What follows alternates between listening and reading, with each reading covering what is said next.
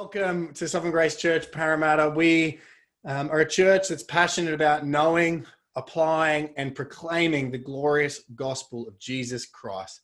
We're about Him and what He's done for us and what He's doing in the world. Um, and we believe that by preaching the Bible, which is the Word of God, um, it will change our life and it will change your life. So, whether you're coming as someone who's already a follower of Jesus and just checking out our church, or you're not yet a follower of Jesus, or, or you used to and you're just coming back, as we preach the Bible, um, it's God's word to you, um, and He's speaking to you this morning. So come with a humble and ready heart to receive, hear, dialogue, and question with, and figure out what God wants to tell you this morning. We've been going through a series in the book of Ephesians, which is a letter that Paul wrote to the churches who were in Ephesus, which is modern day Turkey we're right near the end of that series. Um, and what we've found in this series is that God has an incredible plan for all of humanity. Um, he planned it in eternity. He brought it about through his son, Jesus Christ. And then he wants to see that plan enacted through the local church, starting and spreading um, and extending his kingdom all throughout the world. Um, and that's what we've been seeing in this glorious book. And as we come to the end of Ephesians, what Paul does is he re summarizes the entire argument of Ephesians and puts it into warfare language. So he calls the Ephesians, you know, through this glorious passage of what God's done for you and then what you're to do in response. And he ends it by saying, all of this is in the context of war. We don't live in a neutral world. We don't live in a peaceful world. We actually live in a world um, where there's spiritual forces that are trying to disrupt and destroy all that God is doing. And so he commands and commands the Ephesian church to rise up and to fight with the strength that God has given them so that they will not be deceived and destroyed and distracted by Satan.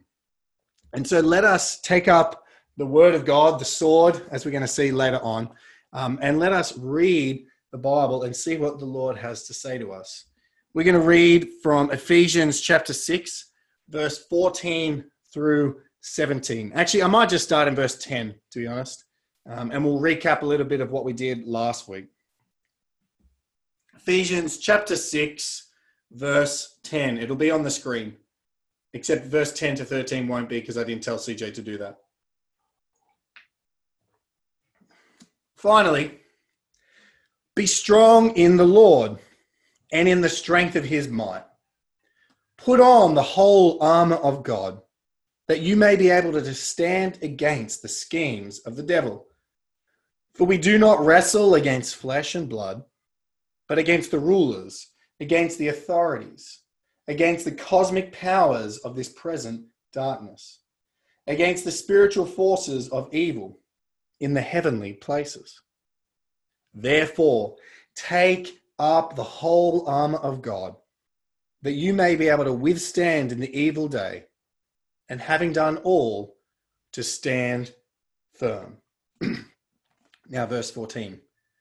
Stand therefore, having fastened on the belt of truth, and having put on the breastplate of righteousness, and as shoes for your feet, having put on the readiness given by the gospel of peace. In all circumstances, take up the shield of faith with which you can extinguish all the flaming darts of the evil one, and take the helmet of salvation and the sword of the Spirit, which is the word of God. Would you pray with me? Almighty God and Heavenly Father, we pray and ask that you would bless the preaching of your word this morning. Amen. Well, I wonder how you would react if you found out that there was a plot from local criminals to rob your house or the apartment that you live in. Say somehow you found out through a neighbor or through, you know, some means that there was actually a legitimate plot by local criminals to come in and loot your house, to steal your belongings, to ransack the place and take everything you had what would, what would you do to protect yourselves against the robbers, against the thieves? You know, you might do various things. You might go down to Bunnings and buy some security cameras. You might, you know, find out a way to set up an alarm system really quickly. You'd probably leave on all the lights that night. You might even board up the windows somehow. You'd lock every door. You might even leave the radio on so that it sounds like you're awake and up.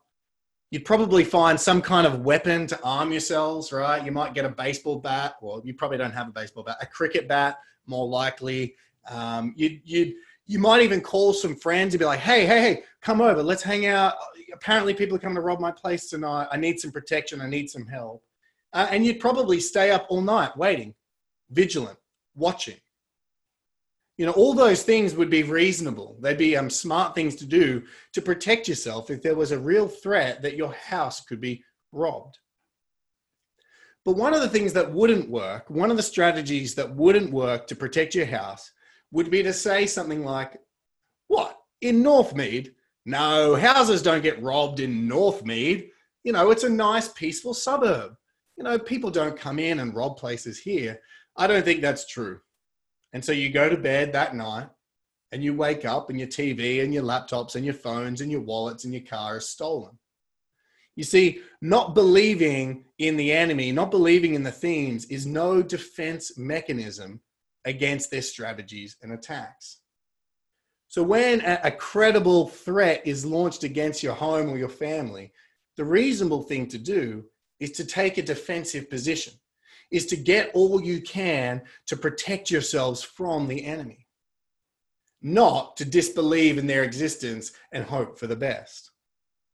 But sadly, all too often for us in the Christian church, we take up that latter attitude towards the devil and his minions with their plans to attack our lives and our church and our friends and our family we think, oh, you know, I, I believe there's a devil, but is he really going to attack us? Is he really going to have an influence on our house and our church and our family? And so we kind of start to disbelieve, you know, we know he exists, but we don't really think he's a credible threat. And so as a result, we go to bed and we wake up and all of our stuff is gone. And we're wondering, how did that happen? 1 Peter 5, verse 8, shocks us out of our complacency.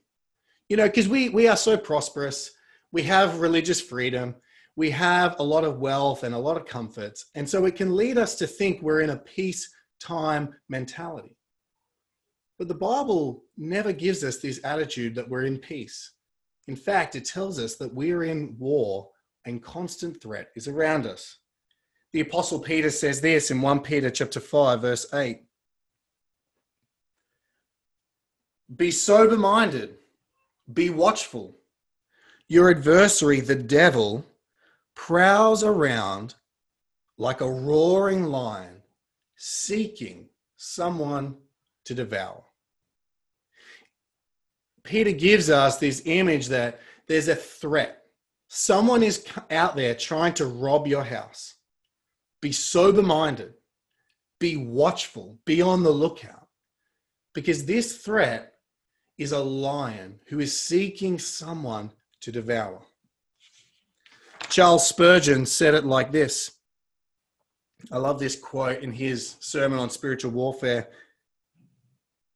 There is no believer in Christ, no follower of that which is true and lovely and of good repute, who will not find himself at some season or other attacked by this foul fiend and the legions enlisted in his service.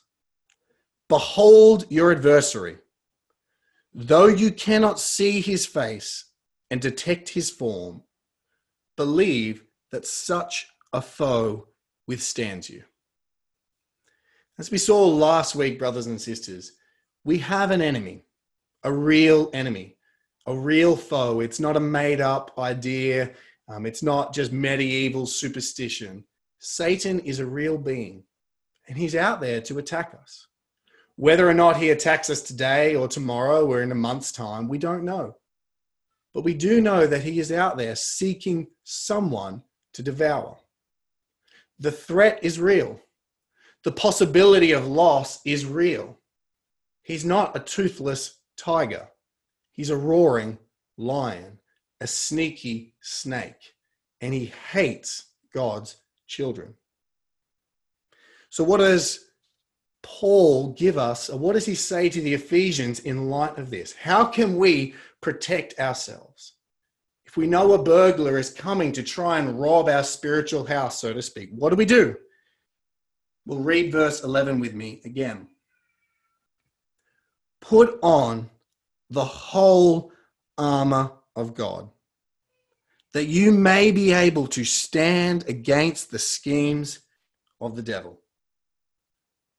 You see, Paul gives us this command and this grace from God. The devil really does want to scheme against us. This is no lie. But we have every resource that we need. We have the armor, we have the alarms, we have the security system, we have the protection that we need.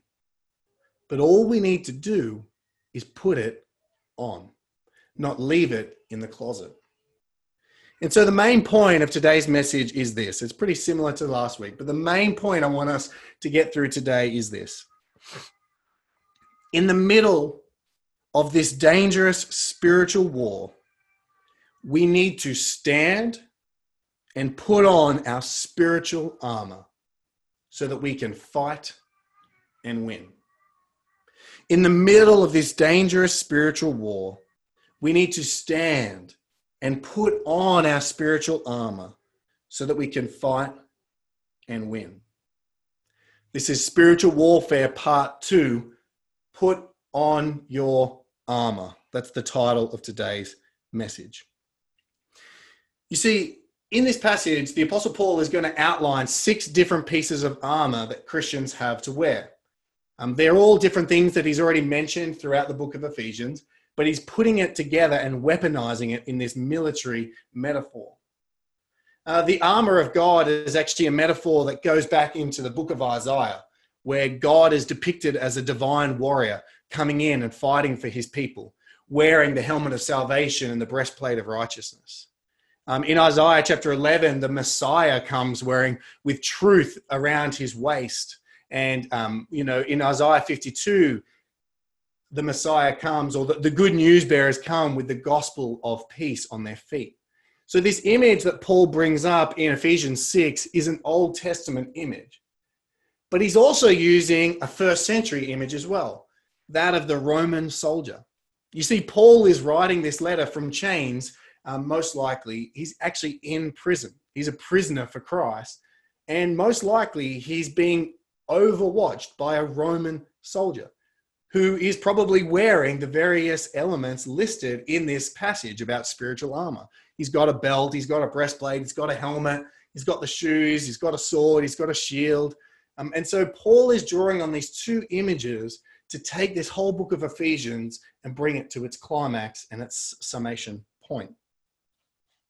To modernize it, I think, to kind of give it a modern picture, um, as I was looking at the news this week and looking at the riot police in America, I thought, that's a pretty good picture of what it what it would have looked like if you were to take a modern spin on the spiritual armor.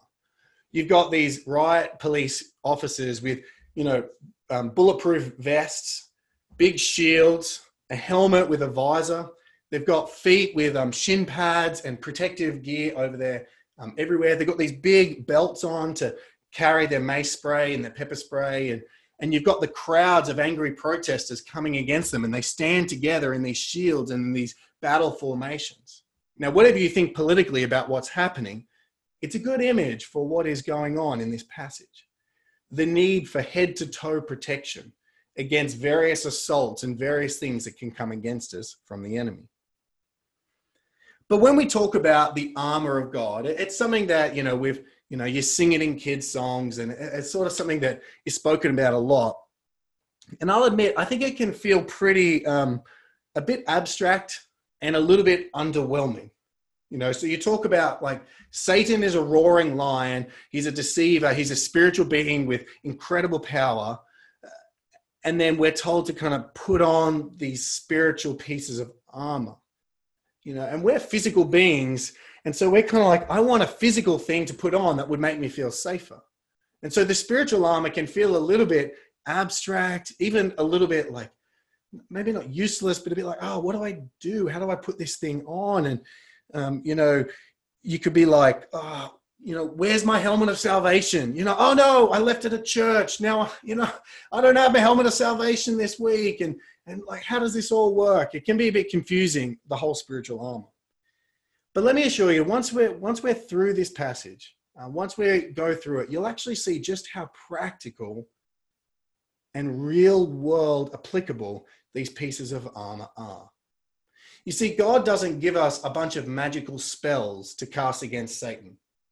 You see, the spiritual armor doesn't work like this. You don't just wake up in the morning and say, breastplate of righteousness, and then spiritually the breastplate of righteousness is there. Belt of truth, and then the belt of truth comes on. It's not a magic spell. This isn't like, you know, some form of, you know, witchcraft.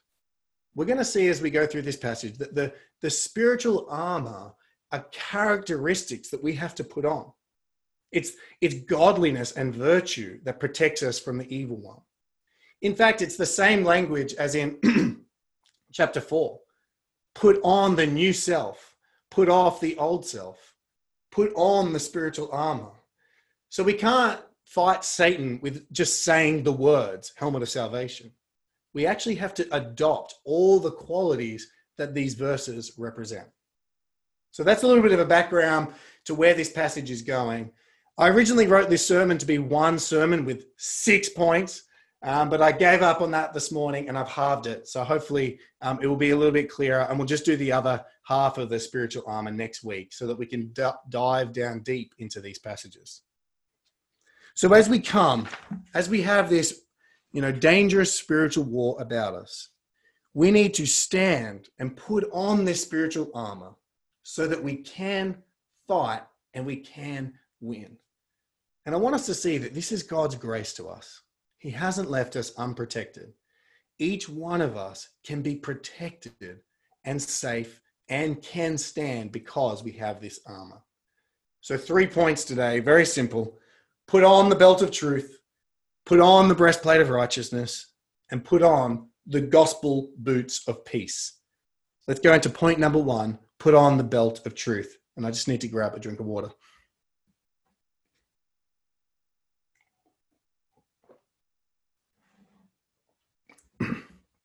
Read with me verse 14.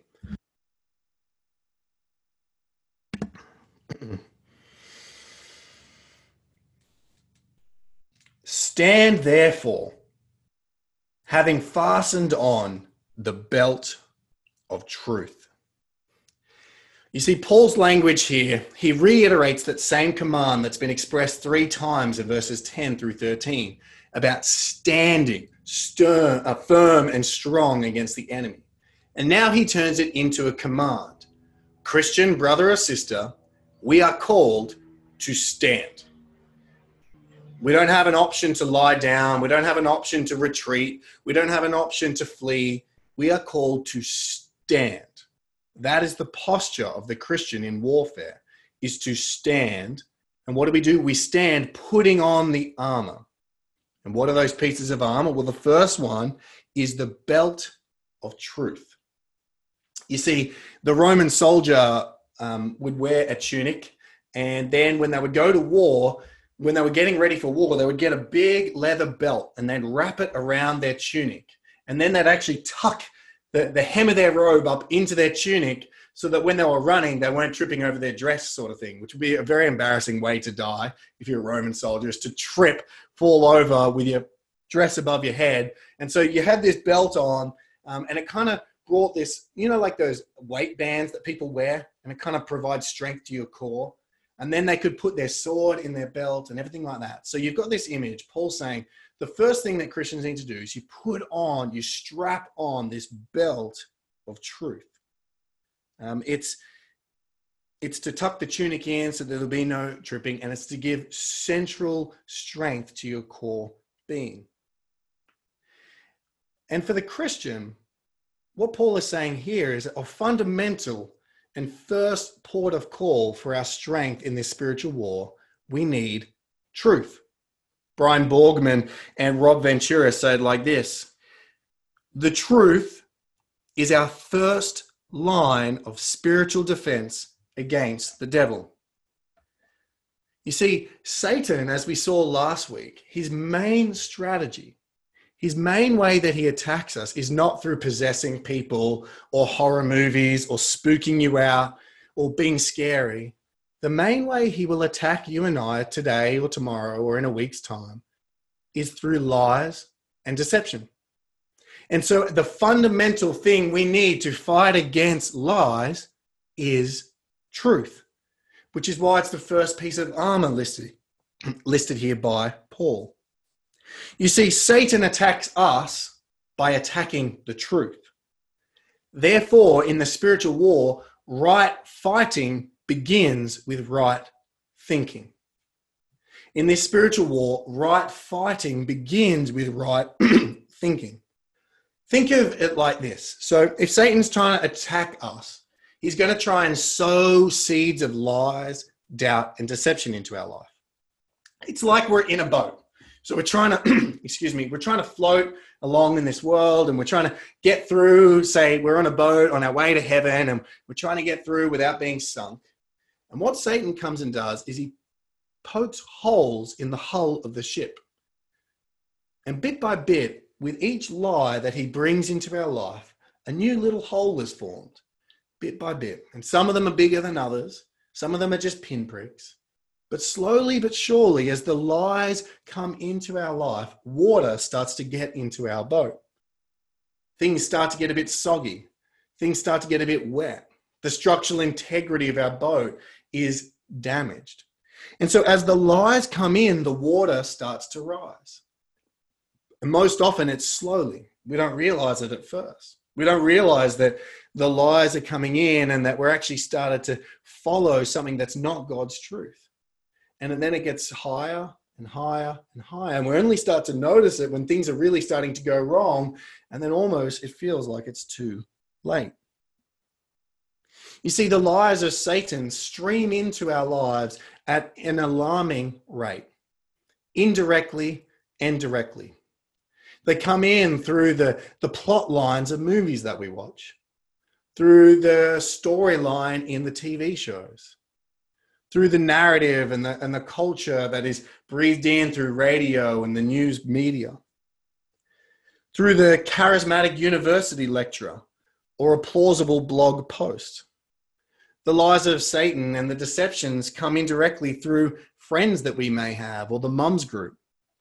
They come in through the scoffing of our colleagues at work or even from theologians who have disbanded their way of following the word of God. And bit by bit, the lies come into our life and they start to make us soggy and wet. And they hamper our joy, they hamper our flotation, and they start to ruin our lives.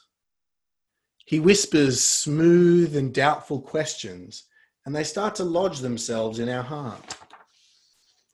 You see, for some of us, brothers or sisters, you're weary and you're confused you hear the messages of the sermon, but they don't seem to change your life.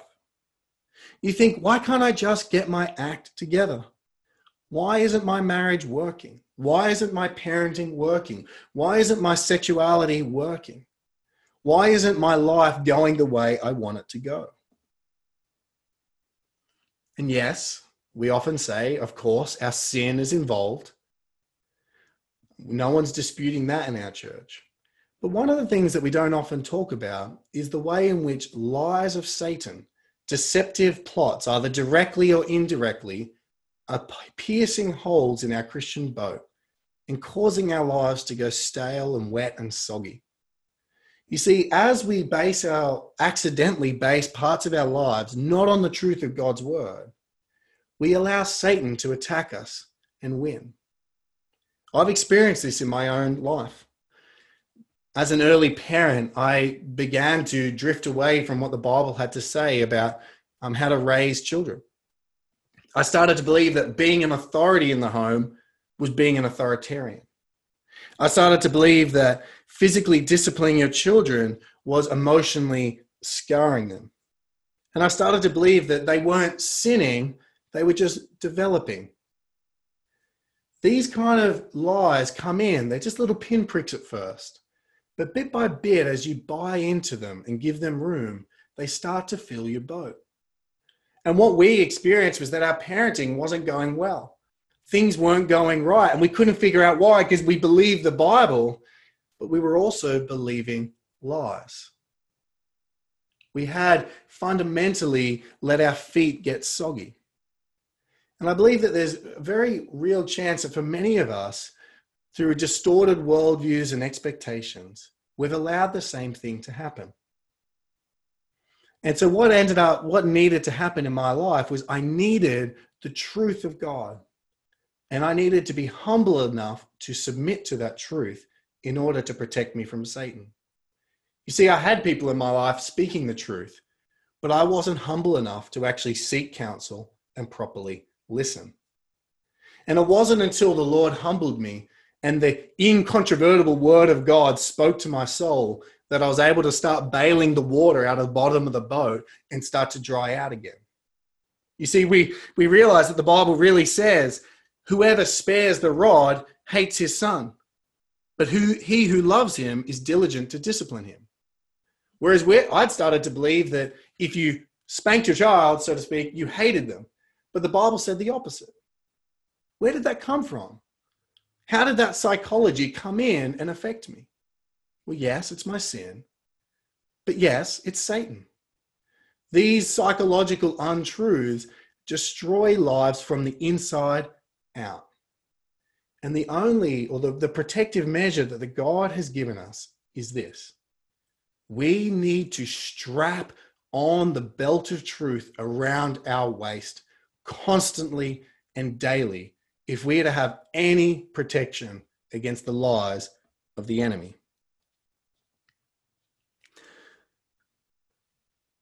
Do you see the need for truth in your life? You see, we often talk about the need, you know, or how do you strap on the belt of truth? Okay, read your Bible. Okay. And obviously, every sermon ends with read your Bible and everything will be okay. Um, but th- that's not the point. The point is never just to read your Bible because reading your Bible doesn't do anything in and of itself. Reading your Bible is not magic. If you sit there and read your Bible all day, nothing will magically happen. The Bible contains within it the truth about God. And so when you humbly submit yourselves to the truths of God, that is what protects you and changes you and transforms your life. Merely reading the Bible is not putting on the belt of truth. Humbly submitting to the truth within the Bible is what it means to strap on the belt of truth around your waist. You see, in the Bible, it contains the only reliable information we have in this world. The Bible contains the only reliable information we have in this world. Everything else can be contaminated by sin and error and bias and ideologies, but the Word of God is truth. It has been refined by God and it is His mind and His revelation. And so we beat the drum of read your Bible because contained within it is a shield, is a protective measure against the lies of this world. And it's not just a verse a day. It's, it's knowing the word from front to back. It's knowing the worldview of the Bible, the idea of the Bible, the whole scope and arc of the Bible. So that when the lies come in, in the form of a worldview, in the form of a plausible sounding idea, you can smell a rat. You see, how do you tell if something's a lie or if something's true? How do you spot a counterfeit idea? It used to be in the banking world, I don't know if it still is today, but when they were training the bank tellers how to tell which notes were counterfeit and which notes were true, they just made them study the, the authentic notes from the treasury. So for the people that worked in banks, the way that they figured out what was a lie and what was true was not by assessing all the lies, but by spending all their time figuring out what the truth really was. And by knowing the truth inside and out, they could easily spot the forgeries and the fakes. And brothers and sisters, that's what we must do if we want to protect ourselves. Because Satan will bring lie after lie after lie, deception after deception. He'll just change it He'll just change it tomorrow and it'll be another thing. It'll be another thing. And so we can never know all the lies, but we can know the truth. So, brothers may, and sisters, may I encourage you, may I plead with you study the word of God. May it be bread to your soul, may it be sweet honey to your lips, because contained in the word of God is the truth about God. So that when particular issues arise in the world, your instinct is to ask, but what does the Bible have to say about this?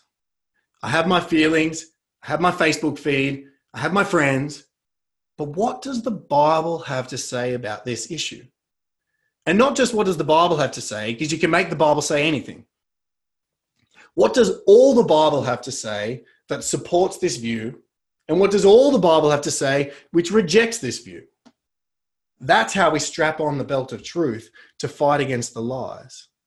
We need to be well rounded, balanced, and biblical in our perspective. Because people can make the Bible say whatever they want. And so we need to be able to fight it with the full counsel of God. In fact, isn't that what Satan did to Jesus? He took particular verses and used them to try and make him sin.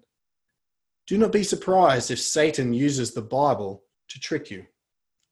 We need to be men and women who gird up our loins, is the, is the old KJV version, strengthen our inner core with truth. Otherwise, pin hole by hole, our boat is getting filled with murky, dirty water. And it destroys our Christian life from the inside out. And I don't want that for you. I don't want that for me. I don't want that for my family.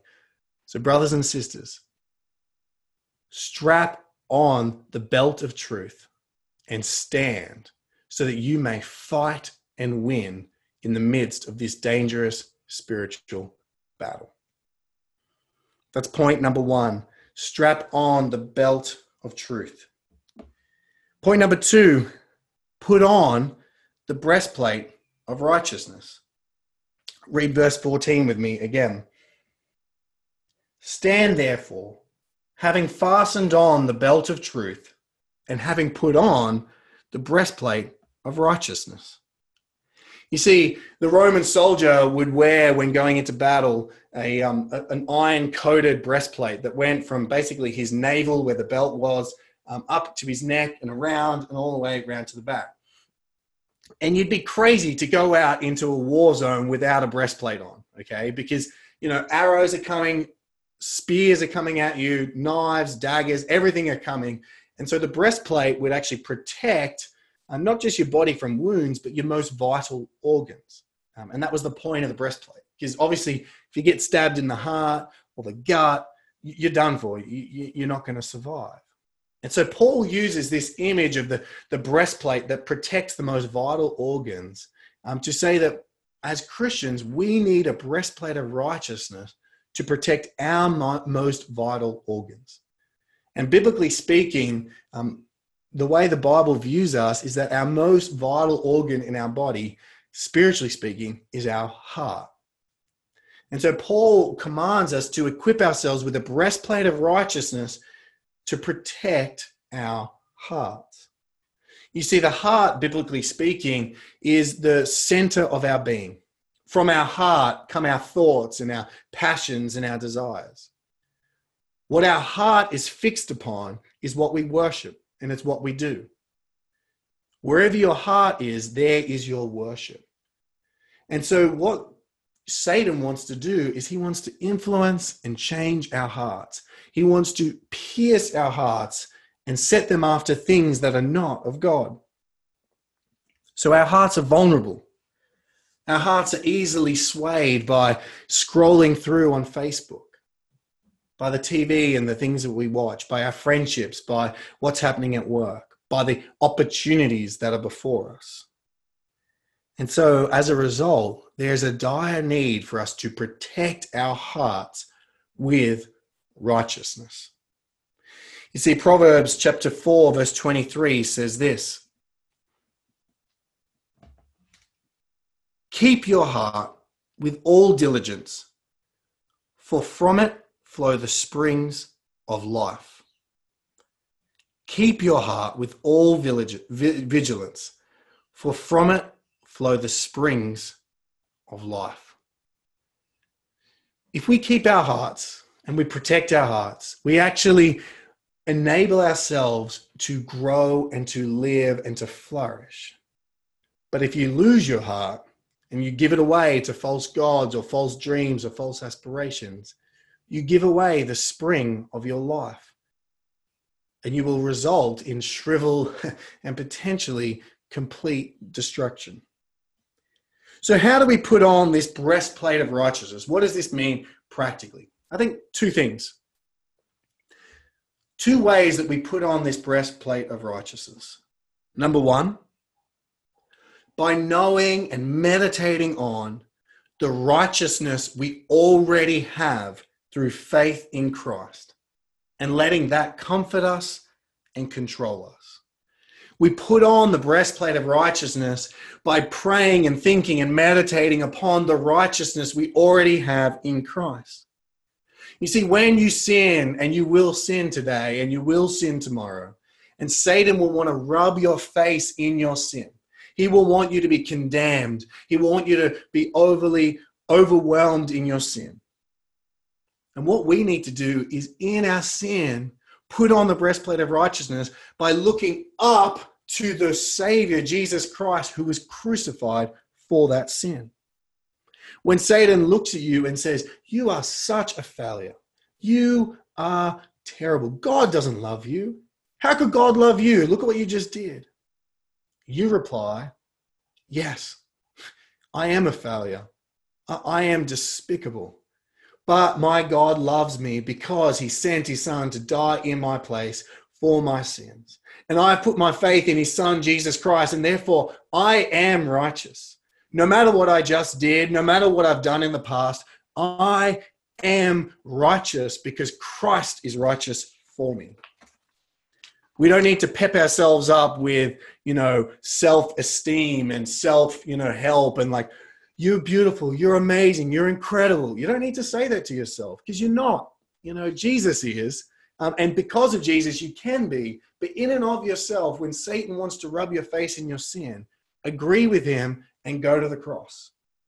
Paul says this in Philippians chapter 3 not having a righteousness of my own that comes from the law, but that which comes through faith in Christ, the righteousness from God that depends on faith. When Satan comes to attack our righteousness, don't depend on your good works, depend on his strike back at the evil one with the righteousness of Jesus Christ that has been fully applied to your account. And sing the song, My hope is built on nothing less than Jesus' blood and righteousness. I dare not trust the sweetest frame, but wholly lean on Jesus' name. That's how you apply. One way you apply the breastplate of righteousness by wearing the righteousness of Christ and meditating on his righteousness. The second way we apply the breastplate of righteousness is by living righteously. We apply the breastplate of righteousness by living righteously. You see, Paul's whole argument in chapters four through five is that because of what Christ has done, we need to live new lives. We need to put off the old self and put on the new self. And so we protect ourselves from Satan by living that new life, by not giving him an inch in our armor to shoot an arrow through. But righteousness and integrity actually sends Satan away. He has bounces off the breastplate, so to speak. So we put on the righteousness of Jesus Christ and we put on our own righteousness, and that protects us from the evil one. Look at Ephesians chapter 4 again. Paul says, Put on the new self, created after the likeness of God in true righteousness and holiness. Therefore, having put away falsehood, let each one of you speak the truth with his neighbor. Verse 26 Be angry and do not sin. Do not let the sun go down on your anger, and give no opportunity to the devil. You see, righteousness is practical. Righteousness is warfare. By living righteously and making that decision not to sin, you are practicing spiritual warfare and giving the devil no opportunity to send you away from Christ. In the middle of this dangerous spiritual war, we need to stand and put on our spiritual armor, the breastplate of righteousness, Christ's righteousness, and our practical righteousness, so that we can fight and win against the schemes of the devil. Are you wearing your breastplate of righteousness, brothers and sisters? Are you going to Christ when you sin and going back to the cross, or are you wallowing in despair and shame? And are you seeking to put off the old self and put on the new? Because if you're not, you are giving an opportunity to the devil, and he will destroy you. He has no mercy. He's seeking someone to devour. And by not putting on righteousness, you leave yourselves open to his attack. That's point number two. Put on the breastplate of righteousness. And finally, Point number three put on the boots of gospel peace. Read verse 15.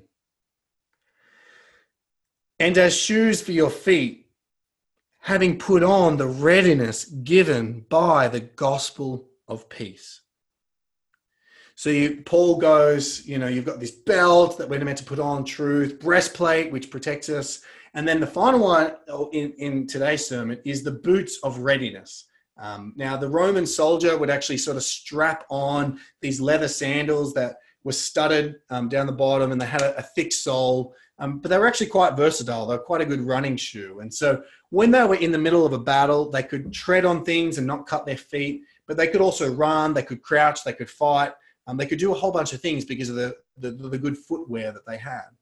So Paul's using this image of this versatile footwear um, and, and, to, say for the Christian, we need footwear like this. And the footwear that we have is the gospel of peace. See, the gospel of peace is both defensive and offensive. The gospel is obviously the good news that Jesus Christ has conquered Satan, sin, and death and is the king of this world. And that through his death on the cross and resurrection, we can have new life in him.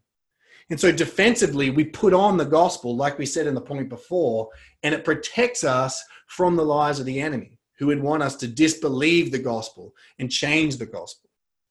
But also, the gospel has this offensive element. It has this ability to go out and into the enemy territory. You see, the shoes that the Roman soldiers were wear were not just for defense, but for offense, so that they could go into any terrain and fight.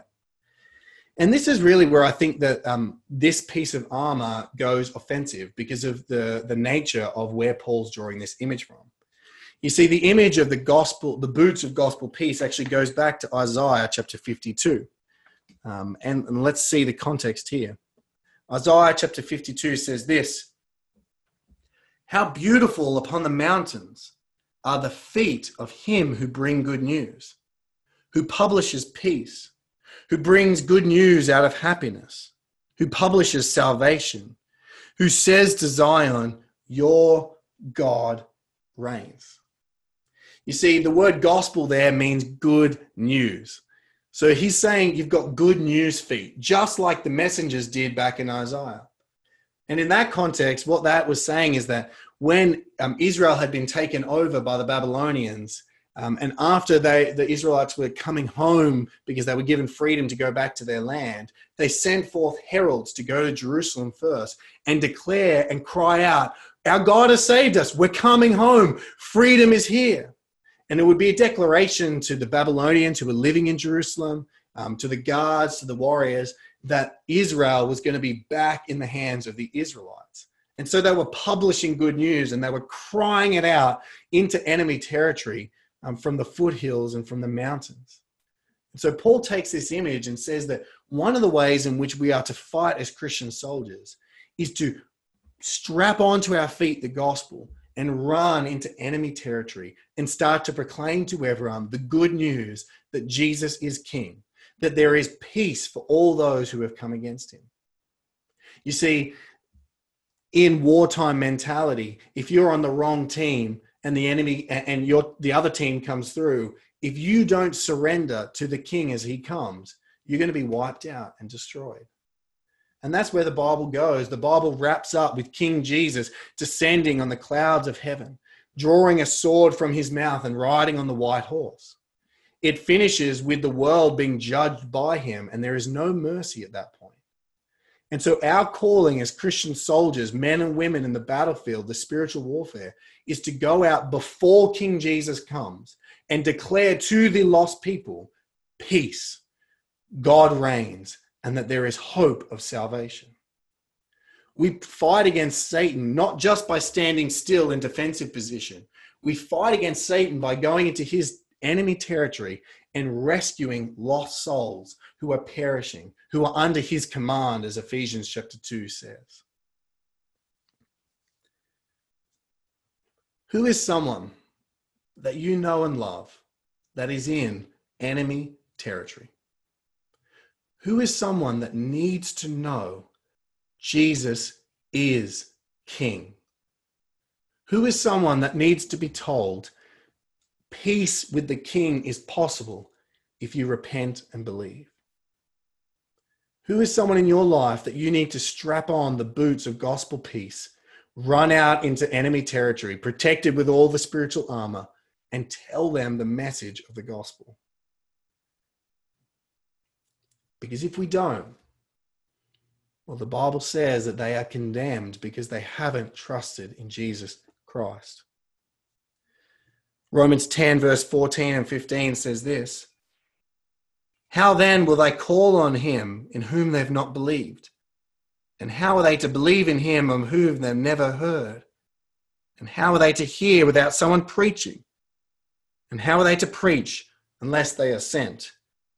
As it is written, how beautiful are the feet of those who preach the good news.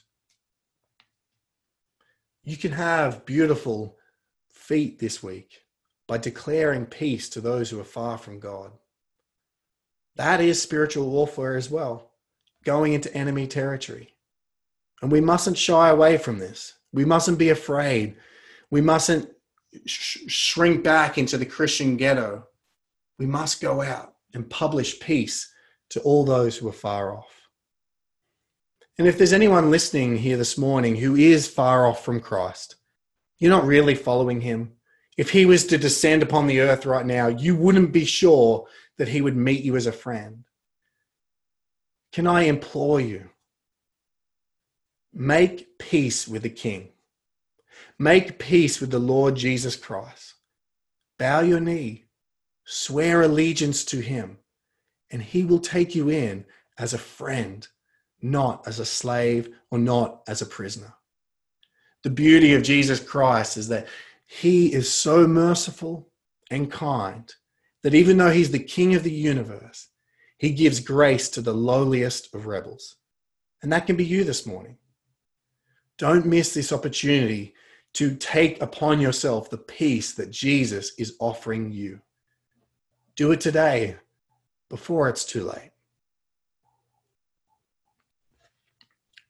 So, in the middle of this dangerous spiritual war, we need to stand, put on our spiritual armor so that we can fight and win.